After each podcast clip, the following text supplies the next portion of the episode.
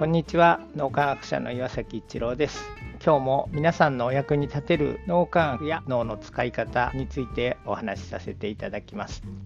はいそうですね。あのゾーンとも呼ばれますしフロー状態ともあの呼ばれます。でフロー状態ってこうすごく集中してるんだけども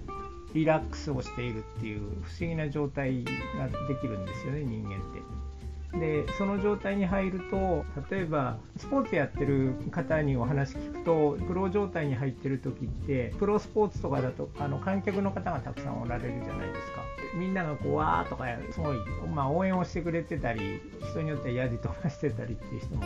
いると思うんですけどそういうこと音は全然入ってこないんだけどもコーチがアドバイスをくれた。みたいなものはちゃんと耳に入ってくるっていう不思議な状態が作れてます。だからすごく集中してる自分に直接関係ないというかそういうものは耳に入ってこないし多分あの視覚情報的にも本当に必要なところがこうスポットライトが当たってるような形で見えるんだと思うんですよね。でそうすると自分が何をすればいいのかっていうのはすごく明確になって集中状態なのでそれがこうサクサクく進んでいくんですけども普通なんか集中しすぎると気疲れしてみたいな状態になるんですけどフロー状態になると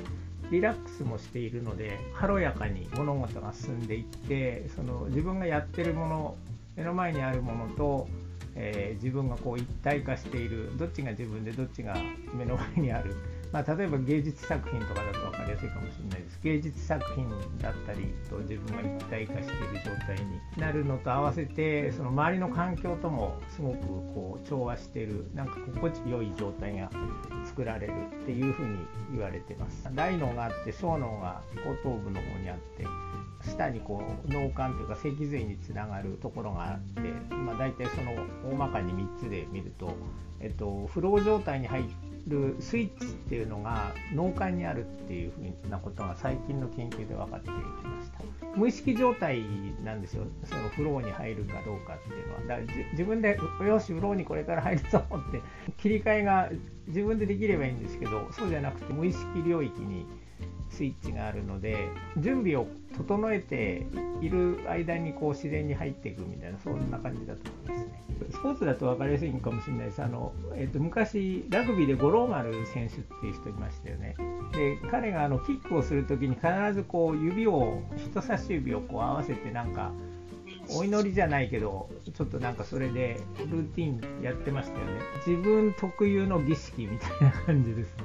トップアスリートは自分なりのルーティンなりリチュアルっていうものを持っていてフロー状態に入っていきやすいようにしてるんだそうです自分なりのフロー状態に入る儀式っていうのを多分自分で作っていく必要があると思うんですよね。仮面ライダーって最初に変身ってやってたのは仮面ライダー2号の両腕を一緒にこう変身ってやってその後仮面ライダー1号があの変身のポーズ後なんですね不思議なことに。でその時はライダー変身ってやってたんですけどフロー状態に入るためっていうよりはその変身をするっていうことなんでしょうけどなんか割とそれに近いものがあると思うんですよね。そのフロー状態に入る儀式的なものでいうと。